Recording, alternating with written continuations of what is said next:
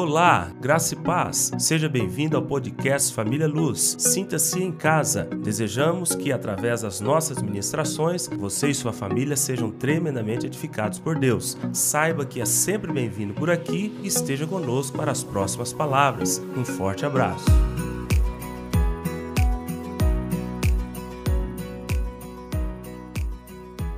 Eu gostaria de hoje falar a respeito de recomeço de uma segunda chance, de uma segunda oportunidade, de um levantamento. Mas hoje eu gostaria de que nós trabalhássemos não somente ah, essa característica de Deus, de dar a oportunidade ao homem, sempre dar uma nova oportunidade ao homem, mas eu gostaria, através de um exemplo que temos na Bíblia, seguirmos o caminho. Não sei se vocês percebem quando nós falamos a respeito de uma segunda oportunidade ou a segunda milha, só terminamos até aí. Às vezes a hora para a pessoa, Deus vai te dar a segunda chance, Deus vai te dar o levantamento. Só termina aí, mas a, talvez a pessoa saia aqui perguntando, tá, mas o que, que eu faço? Qual é o caminho? Nós encontramos um exemplo tremendo no Velho Testamento de um grande exemplo que foi a, a vida de Moisés.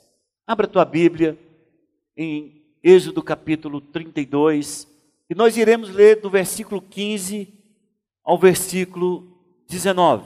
Êxodo capítulo 32, do versículo 15 a 19.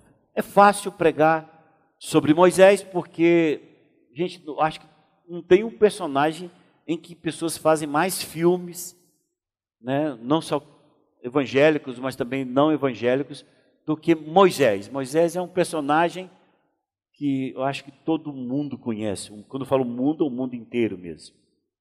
Êxodo capítulo 32, versículo 15 a 19 diz: E voltando-se, desceu Moisés do monte com as duas tábuas do testemunho nas mãos, tábuas escritas de ambos os lados, de um e de outro lado estavam escritas. As tábuas eram obra de Deus. Também a escritura era a mesma escritura de Deus, esculpida, esculpida nas tábuas. Ouvindo Josué a voz do povo que gritava, disse a Moisés: Há alarido de guerra no arraial.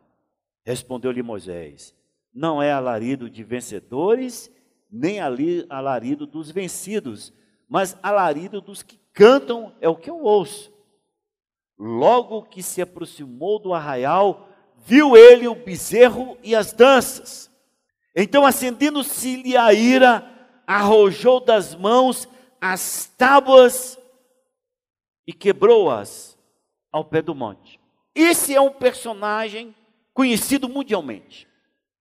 Moisés, conhecido por um grande manifestar da parte de Deus usando ele como sendo um mediador entre Deus e uma, uma nação de mais de 3 milhões de pessoas. Este Moisés que nós estamos lendo, que irado quebra as tábuas da lei, é aquele que teve experiências tremendas com Deus. E que Deus, vendo a necessidade não somente dele, mas de toda a nação conhecer os princípios que iriam reger o relacionamento deste povo com o próprio Deus, Deus diz a Moisés: Eu quero dar a vocês as leis, os princípios, as regras, para que vocês possam caminhar de maneira correta e o meu relacionamento ser com vocês entre Deus e um grande, uma grande nação de sacerdotes sobre a terra. E lá no capítulo 19,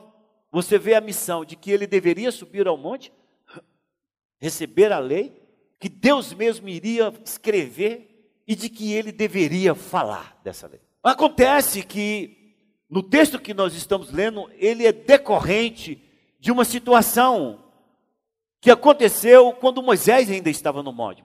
Ele sobe o Sinai e ele fica ali durante 40 dias e 40 noites de jejum, recebendo da parte de Deus só que nesse período em que Moisés está recebendo a lei, recebendo, tendo essa profunda e densa comunhão com Deus, o povo se estramela. O povo perde as esperanças. Chega para Arão e fala: Arão, esse Moisés que subiu ao monte, nós não sabemos o que aconteceu com ele e nós queremos adorar alguma coisa. Arão fala: Gente, o que vocês estão falando? Não, providencia aí, nós queremos adorar alguma coisa. Moisés, nós não sabemos o caminho dele. E Arão então pede ouro para o povo, manda, tira, tira brinco, tira tudo, faz ouro e faz bezerro de ouro. Quando Moisés está no monte recebendo da palavra de Deus, recebendo as leis, o Senhor fala: desce porque o teu povo, Deus falou para Moisés, o teu povo logo se corrompeu. E Deus fala a respeito até de destruir aquele povo, e Moisés então toma posição de intercessão pelo povo, e Deus então não irá fazer isso, e Moisés desce. Só que quando ele desce do monte, é a parte que nós lemos, ele vê o povo desenfreado, adorando outros deuses, e ele quebra as duas tábuas da lei, por causa da sua ira. Irmãos, eu não sei se você já parou para pensar o valor daquilo que Moisés quebrou. Eu não sei se você consegue, porque a gente faz uma leitura talvez muito rápida, o preto no branco, e você talvez não romantiza ou não sentimentaliza o texto, ou você não adentra esse texto com todos os sentimentos apropriados para compreendê-lo. Mas eu não sei se você entende isso. Moisés quebrou duas tábuas que Deus escreveu. Não foi o José que escreveu, não foi o Tiago que escreveu, foi Deus que escreveu as, nas tábuas. Aquilo ali é de um valor que hoje é seria imensurável. Imaginemos hoje, Charles, nós temos a condição de ver em qualquer lugar da terra duas tábuas de pedras escritas pelo dedo de Deus. Hoje nós temos a obra mais famosa na face da terra, que é a Mona Lisa, lá em Louvre, né? Mas irmãos, ela ficaria no chinelo, dada ao valor não somente espiritual, conceitual, arqueológico daquilo que Moisés fez. E Moisés fez não foi por uma orientação de Deus, quebre, chegando no pé do monte, olhe para o povo e quebre diante deles as tábuas. Não, não foi numa direção de Deus, não. Moisés quebra as tábuas, porque ele se irou. Vocês não conseguem. Imagine Deus te dar algo feito pelas mãos dele, o material mais perfeito e moldado, podemos assim dizer, porque toda obra se parece com o seu autor, toda obra se parece com o seu pintor. O pintor expressa o seu interior, o escritor expressa o seu interior no livro, toda obra se parece em estilo, em caráter, em é, aquilo que está dentro do autor, tudo é expresso na sua obra. Aquilo ali não era duas tábuas qualquer. Aquilo ali não era um bilhete que se podia rasgar e depois lembrar do que tinha escrito nele. Aquilo ali foi duas tábuas escritas pelo dedo de Deus. Moisés não sobe ao monte pensando que iria trazer duas tábuas, ele sobe ao monte para a comunhão com Deus e traz essas duas relíquias que seriam determinantes para a vida do povo de Israel. Mas ele irado quebra. Eu pergunto a vocês: vocês acham que pronto, acabou? Não, Moisés, beleza. Eu te dei essa taça de diamante, vamos imaginar uma taça feita de diamante puro. Você quebrou, não tem problema nenhum. Fique em paz. É assim mesmo. A gente, quando está irado, a gente faz cada coisa, né, Moisés? Você acha que com Deus é assim? Não, meu irmão. Deus não é assim. Mas o nosso Deus, que é o mesmo Deus que vai punir o pecado até a terceira e quarta geração, é o mesmo Deus em que vai fazer a misericórdia até mil gerações. E você encontra, abra lá, no Êxodo capítulo 34, você vê do versículo 1 ao versículo de número 5, Deus concedendo a Moisés uma segunda oportunidade. Você vê Deus concedendo a Moisés um recomeço. Você vê Deus concedendo a Moisés começar de novo, de novo. Lá diz o Êxodo 34. Então disse o Senhor a Moisés: Lavra duas tábuas de pedra, como as primeiras, e eu escreverei nelas as mesmas palavras que estavam nas primeiras tábuas que quebraste. E prepara-te para amanhã, para que subas pela manhã ao monte Sinai e ali se apresentes a mim no cimo do monte. Ninguém suba contigo, ninguém apareça em todo o monte, nem ainda ovelhas, nem gado se apacentem defronte dele. Lavrou, pois, Moisés duas tábuas de pedra, como as primeiras, e levantando-se pela manhã de madrugada, subiu ao monte Sinai, como o Senhor lhe ordenara, levando nas mãos as duas tábuas de pedra. Tendo o Senhor descido na nuvem, ali esteve junto dele e desculpa, e proclamou o nome do Senhor. Digam todos comigo, começar de novo. Digam comigo, recomeço. Segunda chance. Deus, o nosso Deus, é o Deus que dá a segunda chance. Olha, irmãos, se olharmos do ponto de vista do pensamento humano, do, da, das, da maneira como nós lidamos com os erros hoje, Moisés nem seria o libertador. Se nós olharmos do ponto de vista de punição, de erro, no momento em que Moisés mata o egípcio, nós já falaríamos, não serve, cara, você é assassino, não, não vai dar certo.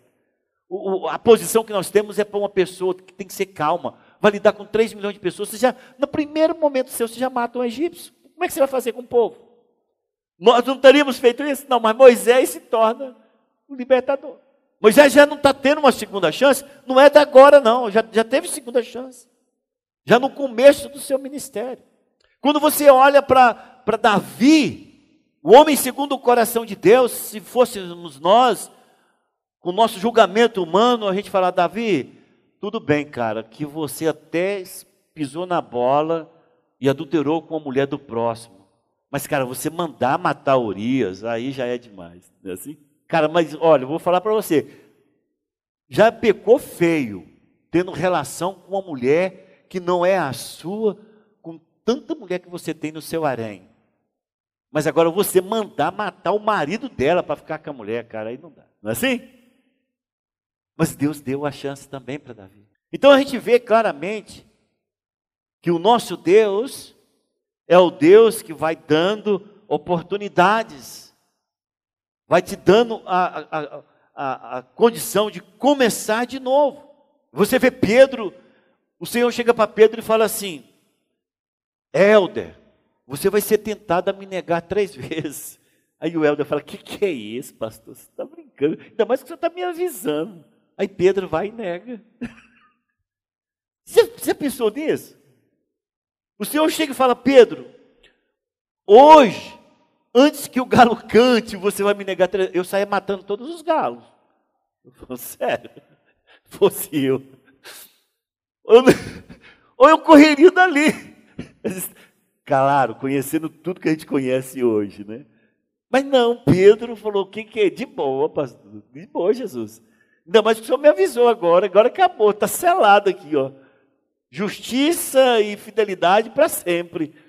Rapaz, mas a circunstância não fez o cara negar? Eu pergunto a vocês: se fôssemos nós, nós iríamos falar, Pedro, você ainda vai continuar sendo a chave da igreja. você vai continuar sendo aquele que é o apóstolo principal no estabelecimento da igreja.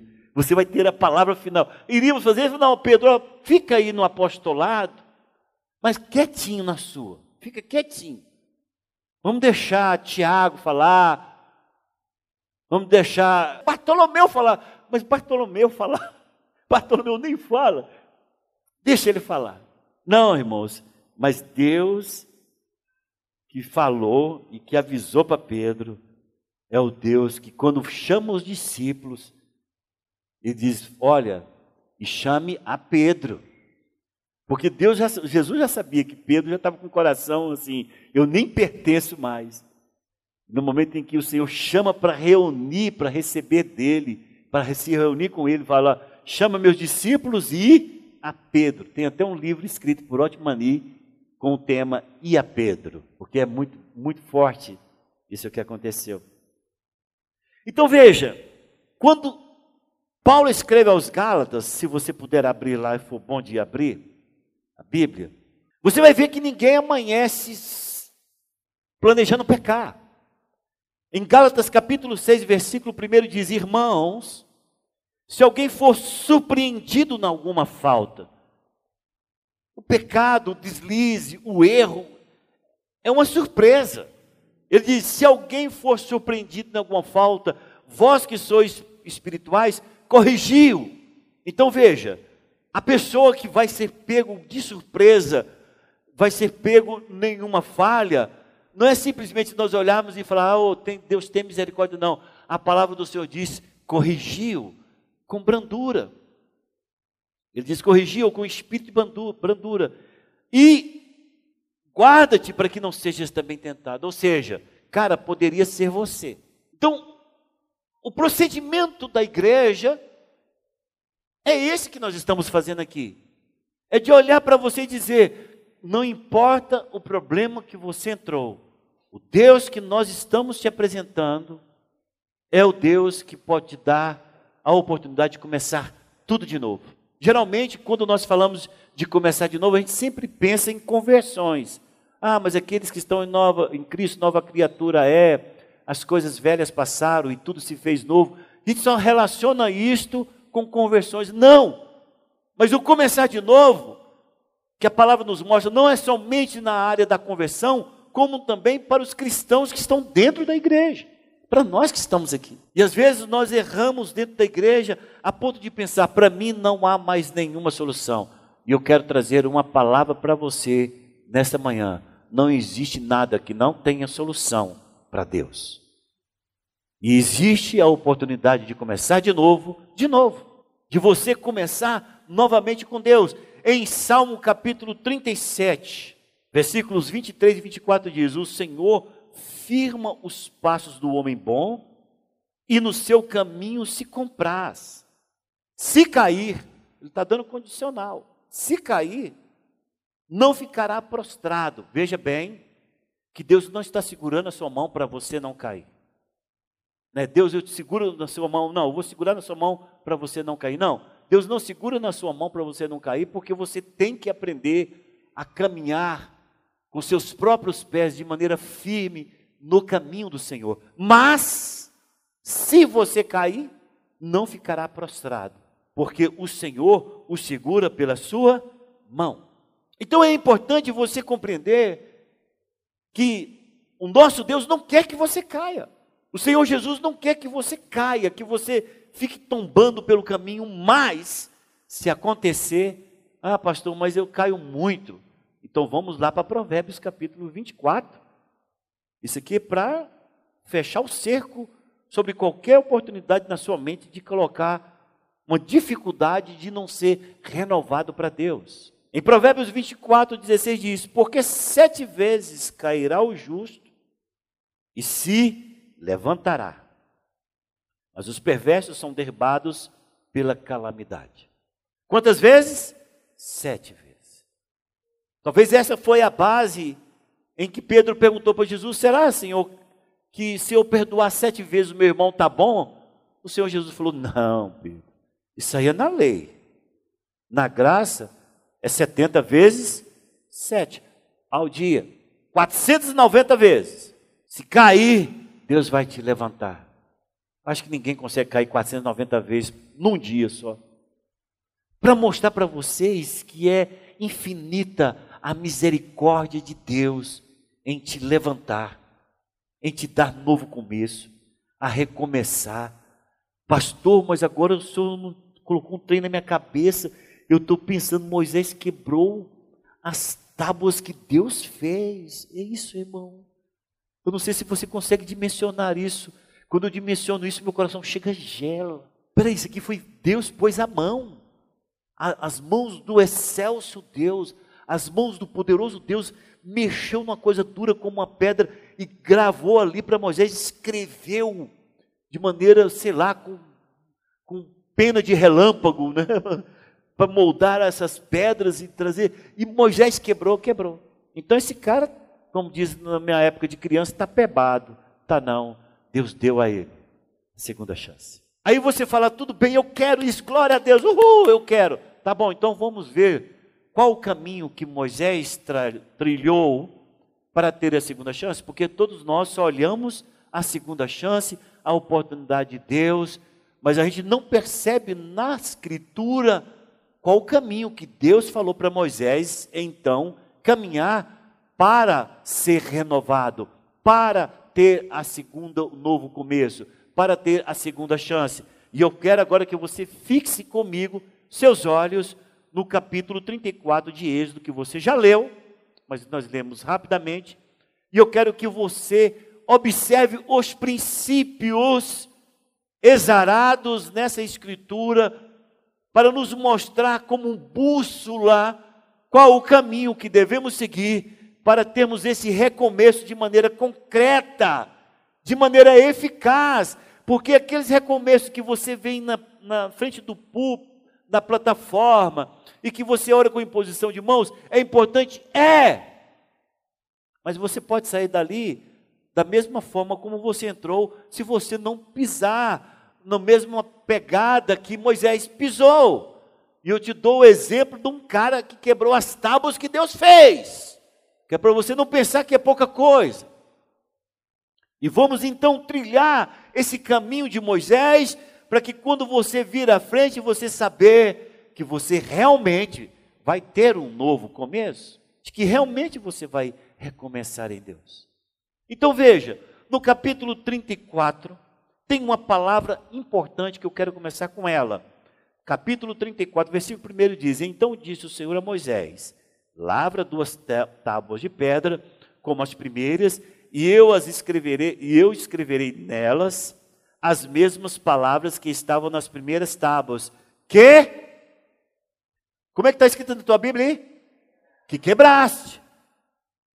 Então, a primeira coisa importante que você percebe nesse, nessa segunda chance, nesse recomeço de Moisés com Deus, é reconheça que você quebrou. Moisés, vai ter, mas presta atenção: as tábuas você quebrou.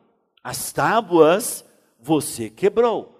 O que isso quer dizer, pastor? Quero dizer que se você não reconhecer o erro que você teve, não terá recomeço. As tábuas que você está levando para que eu escreva são as tábuas que você quebrou.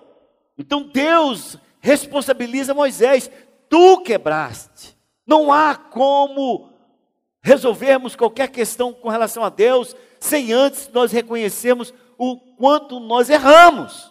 Não há como você ver um, um pecador ser salvo se ele primeiro não tenha concepção do seu pecado e se arrependa. Em Marcos capítulo 1, versículo 15, quando o Senhor Jesus diz a respeito de salvação, ele diz: arrependei-vos e credes. Ele não diz credes e arrependei-vos. Ele diz arrependei-vos e credes. Por quê? Porque ninguém pode ir para o médico se não reconhecer que está doente questionado Jesus sobre o, o fato de, dele estar tá comendo com publicanos e, e, e, pecadores, ele diz: olha, o médico ele vem para curar os enfermos, ele não vem para curar os sãos, ele vem para os que estão doentes. Então, a primeira coisa importante para que todos nós compreendamos é que não existe um justo sequer. Todos nós somos doentes. E o médico é Jesus. Você não vai lá para o seu médico, chega lá, conversar com ele e ele pergunta: e aí, como é que o senhor está? Como é que está a família? Como é... Tá, tá tudo bem, mas o que a trouxe aqui? Qual o problema? Não, não tem problema não, vim só para bater um papo legal com o senhor. Não, o médico não vai fazer isso. O, mé o médico só vai ser procurado por aquela pessoa que reconhece que está doente. E ela vai procurar o médico. Nós só vamos procurar o Senhor Jesus quando nós reconhecermos que estamos adoentados pelas nossas enfermidades e Ele é o médico para nos curar. Algumas pessoas não reconhecem o seu erro. Algumas pessoas querem culpar todo mundo. É um princípio de Adão. O Senhor vê o primeiro pecado, a primeira grande falha do homem. E ele chega para conversar com esse casal que teve essa primeira grande falha com ele. E aí ele fala: Adão, o que, que aconteceu, cara? O que, que você fez? A primeira coisa que Adão faz é culpar duas pessoas, Deus primeiro e depois a mulher. Ele falou, a mulher que tu me deste. Tipo assim, eu estava bem sem ela. a mulher que tu me deste, esta mulher me fez pecar. Aí Deus vai para Eva. Eva, e aí o que, que rolou? No bom sentido, irmãos, na nossa linguagem. Ela falou: não, senhor. Eu fui me engraçar com a dona serpente, a mulher me conseguiu levar na conversa e eu caí. Lembra quando eu preguei aqui sobre a dona serpente? a serpente me enganou. O princípio do homem, o costume do homem é, em primeiro momento, não reconhecer que erra. Eu vou aconselhar casais, e sempre quando eu vou aconselhar casais, eu falo: olha, venha o casal. Sabe por quê? Porque se você vê a mulher falando, você quer passar com o carro por cima do cara. Porque a mulher ela vai contar da parte dela, o jeito que ela vê a história. E você vê, você chora, você se, se condói, falou, meu Deus do céu, você casou foi com um demônio, você não casou com um homem. Tá, mas se o marido estiver presente, é outro jeito de conversar. Aí a mulher já conversa diferente, e está ali o homem para falar, bem, não é bem assim. E quando o cara começa a conversar, você olha para a mulher assim, ela fala, é, eu esqueci desse detalhe. Ah, eu esqueci desse negócio. E acaba que você vê que essa questão da culpa é sempre o outro. Irmão, não existe recomeço se você não reconheceu que você quebrou. Eu quero aqui falar duas coisas interessantes com relação a essas tábuas de pedra que Moisés quebrou. Porque fala para nós sobre duas circunstâncias importantes. Primeiro, é de que nós também quebramos a lei. Todos nós somos pecados, pecadores. Todos pecaram, diz a palavra, e carecem da glória de Deus. Mas eu quero falar para vocês também é da outra parte, que não é citado de maneira muito clara, em que Moisés iria receber dessas tábuas e falar. Ele tinha uma missão a cumprir. Ele não tinha só as tábuas para receber, ele tinha uma missão a cumprir. Nós pecamos quando nós não cumprimos nossa missão. Eu estou aqui há mais de 30 anos com vocês. E eu conheço a missão que Deus deu a cada um de vocês. Pode fazer a fila, sento aqui e falo, eu lembro o dia que Deus falou isso com você, eu lembro o dia que Deus fez isso com você, eu lembro o seu trabalho que você começou, eu lembro que você parou nisso. Conheço todos, não vou olhar de maneira específica para nenhum. Porque Deus não te chama para estar sentado. Essa questão de vocês estar sentado aqui hoje pela manhã, ela é muito figurativa. Porque todos nós somos iguais. Eu estou desenvolvendo a missão que Deus me deu. Nesses 30 anos, mais de 30 anos que eu estou com vocês. Estou desenvolvendo a missão. Mas muitos de vocês começaram a missão e pararam no meio do caminho. E isso é pecado. E eu sei que ano após ano você fala: meu Deus, eu preciso começar de novo. Eu sei. Aquilo que eu falei do brasileiro. Todo ano ele fala: vai ser diferente. Esse ano vai ser diferente. Esse ano meu ministério vai fluir. Esse ano meu trabalho vai ser diferente. Eu sei. Então, essas tábuas, elas não são somente o fato de que nós devemos reconhecer o pecado, mas nós falhamos também com Deus quando não cumprimos a missão. A segunda coisa que eu quero mostrar neste versículo, coloca os olhos novamente, porque eu, eu, é bom, né, quando você acha a sequência dentro do próprio texto. Então disse o Senhor a Moisés: Lavra duas tábuas de pedra como as primeiras, e eu as escreverei nelas as mesmas palavras que estavam nas primeiras tábuas, que quebraste. E prepara-te para amanhã, para que subas pela manhã ao Monte Sinai, e ali te apresentes a mim no cimo do monte. A segunda coisa importante que você vai ver nessa relação de Deus com Moisés é assuma as consequências. Assuma as consequências. Pastor, mas eu, eu, eu bombei na última prova. Vou ter que fazer o ano todo. Sim, vai ter que fazer o ano todo de novo. Não é assim na escola? Na escola tinha até, na minha época, era chamado segunda época. Como é que é o nome hoje? Existe alguma coisa hoje que dá o um nome? Recuperação. Na minha, época, na minha época era, nossa, eu fiquei de segunda época. Cara do céu, segunda época Você não sabe o tanto que você tinha que estudar. Porque é o seguinte, a prova final, a professora sempre falava, preste atenção aqui, irmãos, porque essa didática aqui vai nos ajudar. Na minha época, quando chegava a prova final, a professora falava, gente, a matéria que vai cair é do capítulo, vamos supor, se fosse 30 capítulos que nós estudamos, vai ser do capítulo 25 ao capítulo 30. São os últimos capítulos. A prova final vai cair do capítulo 25 ao, ao capítulo 30. Estudem. E a gente estudava. Mas muitos vezes estudar ia jogar bola, jogar bolinha, jogar finca, jogar peão, soltar raia, subir em árvore. E esquecia de estudar. Aí você bombava. A professora falava: Você vai ficar de segunda época. Era a pior coisa que poderia falar para um aluno. Sabe por quê? Porque a disciplina agora seria do capítulo 1 ao capítulo 30. A segunda época não era igual à prova final. A segunda época era do capítulo 1 ao capítulo 30. Aí acabava, acabava a vida da criança. A criança estava destruída. Ela falava, leva para o céu. Acabou minha vida, minha vida agora acabou. Não é assim? Meu Deus do céu, eu fiquei de segunda época, era horrível. Tá, e você estudava. Tá, era uma matéria, vamos imaginar que fosse matéria lá de geografia. Aí você bomba em geografia. Olha, mesmo na segunda época, você não alcançou a média. Você acha que você só vai fazer geografia de novo? Não, irmão, você vai fazer todas as disciplinas novamente. Você vai repetir o ano inteiro. Aí a criança está chorando. Os... Minha mãe era mestre nisso. Gente, eu preferia uma surra. 15 minutos de surra para mim. Eu falava, mãe, dá 30 minutos de peia. É melhor do que o teu sermão. Aí a minha mãe começava. Você não estudou. Aí você, você recebia um sermão que era mais atravessava a alma, rasgava a alma. Você, você era o, é o menos menino de toda a face da terra. Mas é assim com Deus também. Júnior, não pula cartilha. Não existe. Se você errou, você vai ter que assumir as consequências. E quais foram as consequências que Moisés, é, que Moisés teve? Ele teve que subir ao monte novamente, Luciano. Agora subindo com duas pedaços de pedra enorme que ele teve que lavrar. Ele teve que subir. Aí você fala: "Não, tudo bem, chega lá, deixa Deus escrever". Não.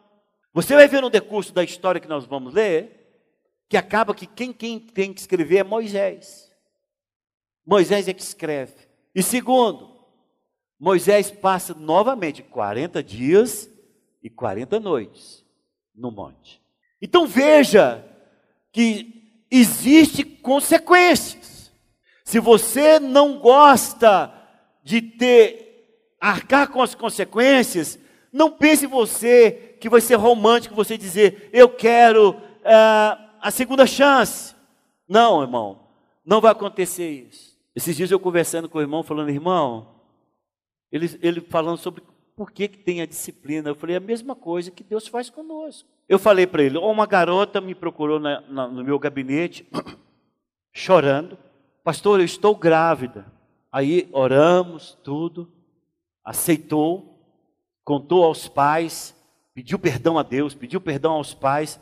Eu pergunto para vocês, o fato dela pedir perdão para Deus, e eu tenho certeza que Deus perdoou, reconheceu o pecado diante de um pastor, e o pastor também perdoou pediu perdão para a igreja, a igreja perdoou. Eu pergunto para vocês: a criança vai nascer ou não vai nascer?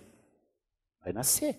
A vida inteira ela vai ter que lidar com as consequências do pecado perdoado. Mas ela vai ter que lidar.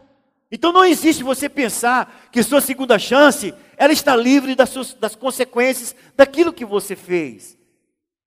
Algumas pessoas têm esse, esse pensamento mágico. Não, eu não, pelo fato de eu reconhecer que eu pequei, não vai ter consequências. Vai, vai ter a, a, essa mãe solteira, vai criar, a, olha, é para a vida inteira, porque vai criar aquela criança, aquela criança vai casar e tomara que case direitinho, e vai ter neto que veio daquela criança que ela teve solteira. É um compromisso de vida. Consequências do pecado. Davi peca com Batseba, manda matar Urias. Deus manda o profeta lá para falar com ele e confrontar ele com relação ao seu pecado. Aí Davi reconhece o pecado, cai assim mortificado diante de Deus, pede perdão. Natan fala: Deus perdoou o seu pecado. Glória a Deus, né? Mas, você vai ter um mais lá, em 1 Samuel. Mas a espada não afastará da sua casa mais, Davi.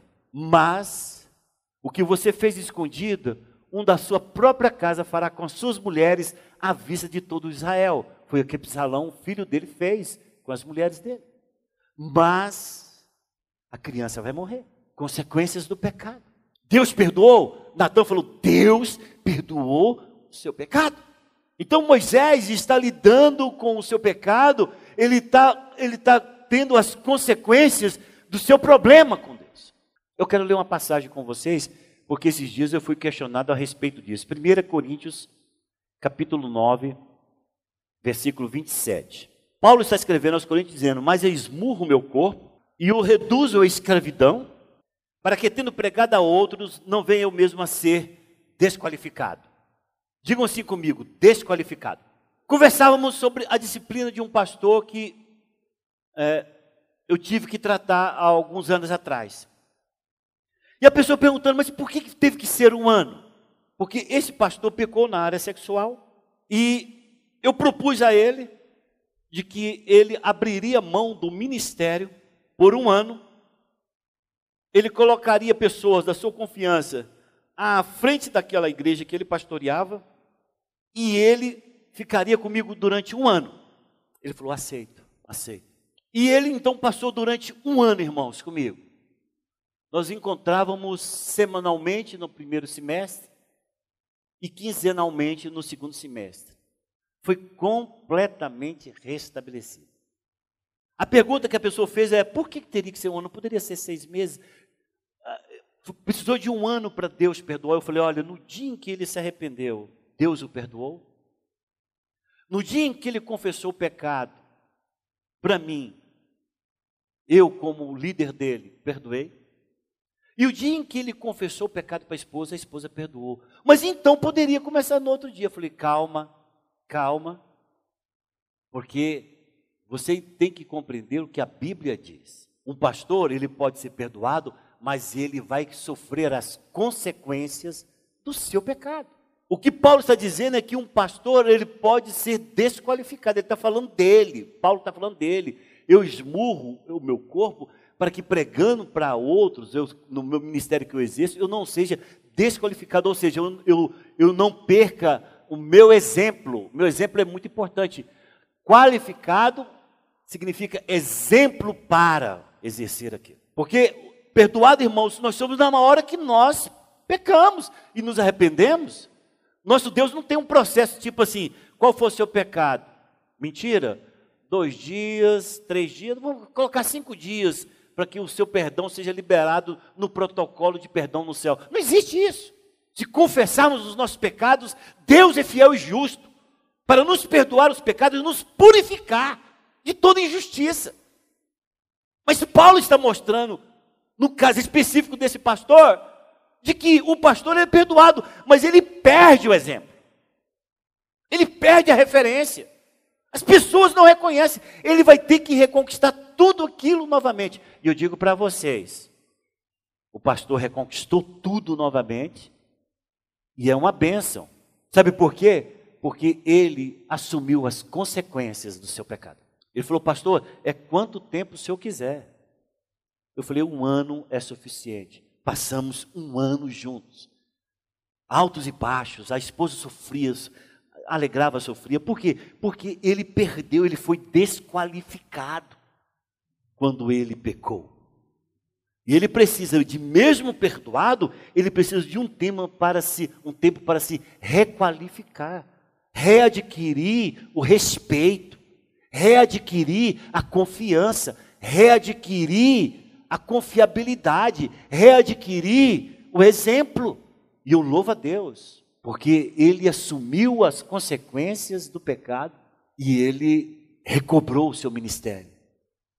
E o ministério dele está uma bênção. Glória a Deus. Mas irmãos, não tem como recomeçar se você não compreender que existem consequências. Terceira coisa que você vê aqui. Volta a leitura aí. Olha aí, vai riscando aí.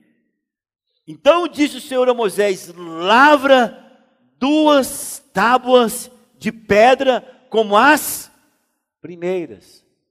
Digam todos comigo: restituição. restituição. As segundas tábuas de pedras não foi Deus que lavrou. As segundas tábuas de pedras que ele, pela ira, quebrou e que Deus tinha feito, agora ele lavrou. Ele falou: Você vai me devolver, Moisés, as minhas tábuas que você quebrou. Você vai restituir as tábuas. Irmãos, não era um serviço fácil. Porque Deus não falou para Moisés: incuba os moldadores de pedra, que façam uma semelhante que você fez, você viu no monte. Não. Deus falou para Moisés: você vai lavrar. É você. Não incube isso a, a terceiros, não. Não é algo que você vai pagar para fazer. É você, Moisés que vai fazer. Ou vocês acham que Moisés não tinha quem sabia mexer com pedra? Claro que sabia. E tinha naquele meio daquele povo. Você vai restituir as pedras. E você vai levá-las no braço, até lá em cima, para que eu possa escrever. Quando você vê lá no Evangelho de Lucas, houve uma, um exemplo muito claro no, no, eh, no capítulo 19 de Lucas, do versículo 1 ao versículo 9 na conversão de Zaqueu. Zaqueu era publicano, judeu publicano. Eu vou falar para você o que era um publicano. Era um judeu que comprou as dores de Roma e cobrava impostos do seu próprio povo. Mas não era só isso. Extorquia o povo. Todo publicano era ladrão. Eles ficavam ricos pelo dinheiro que eles cobravam a mais dos impostos. Os romanos sabiam disso. Não importava, desde que fosse o deles encaminhado para Roma.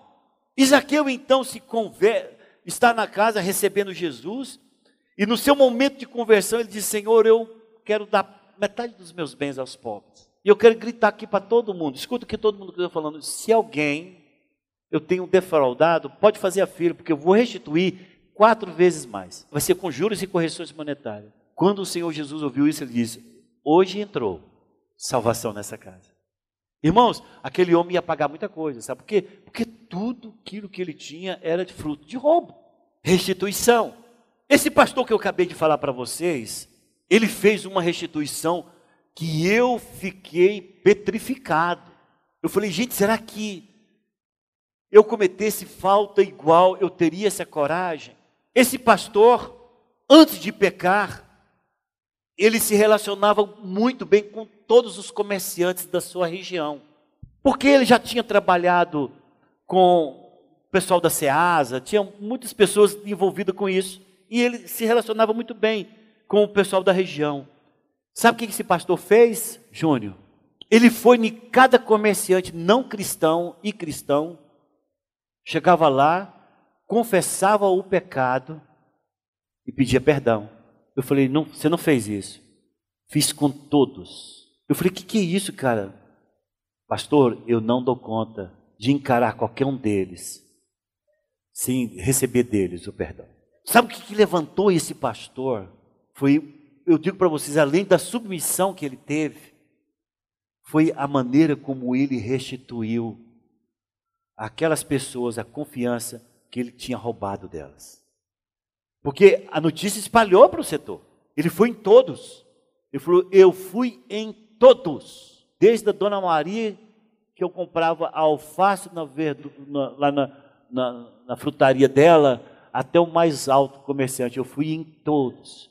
Contei o meu pecado e pedi perdão. Muitos falavam: O que você está fazendo, cara? Eu falou, cara, você não entende, eu só quero saber de você o seguinte: você me perdoa, você me perdoa. A igreja aqui não sabia disso. Mas essa pessoa fez isso com todos. E não tem jeito, aqueles que se humilham debaixo da poderosa mão de Deus, Deus os exalta. Ele falou, pastor, eu roubei a confiança daquele povo. Eu tinha de alguma forma restituir aquele povo a confiança que eles haviam depositado em mim. E eu tive que fazer isso. Ninguém me orientou, ninguém me pediu, ninguém falou, mas eu fiz, porque eu fui movido por Deus a fazer esse ato de humilhação. Me humilhei para todos. Alguns riam, alguns zombavam, mas eu saía de lá com perdão deles. Eu falava, cara, não tem problema, ah, eu faço isso todo dia, não sei o que lá mais. Outros né, que não são cristãos, eu não quero saber de você, eu quero saber eu. Eu quero saber se você me perdoa. Eu fiquei impressionado com isso. Ele, sem saber, ele caminhou pelos processos do novo começo na vida dele. E por último, Moisés então agora aceita o seu erro, ele assume as consequências. Moisés restitui aquilo que tinha quebrado da parte de Deus, e agora Moisés cumpre a missão. Quando Moisés então desce pela segunda vez, Êxodo 34, vamos lá, são versículos diferentes. Versículo 31 a 33. Olha o que que diz. Então Moisés os chamou, Arão e todos os príncipes da congregação tornaram a ele, e Moisés lhes falou. E Moisés lhes falou. Preste atenção. Falou o quê? Falou daquilo pelo qual ele subiu o monte. Ele não subiu o monte para receber somente as pedras, ele recebeu o monte para ouvir tudo de Deus e falar para o povo.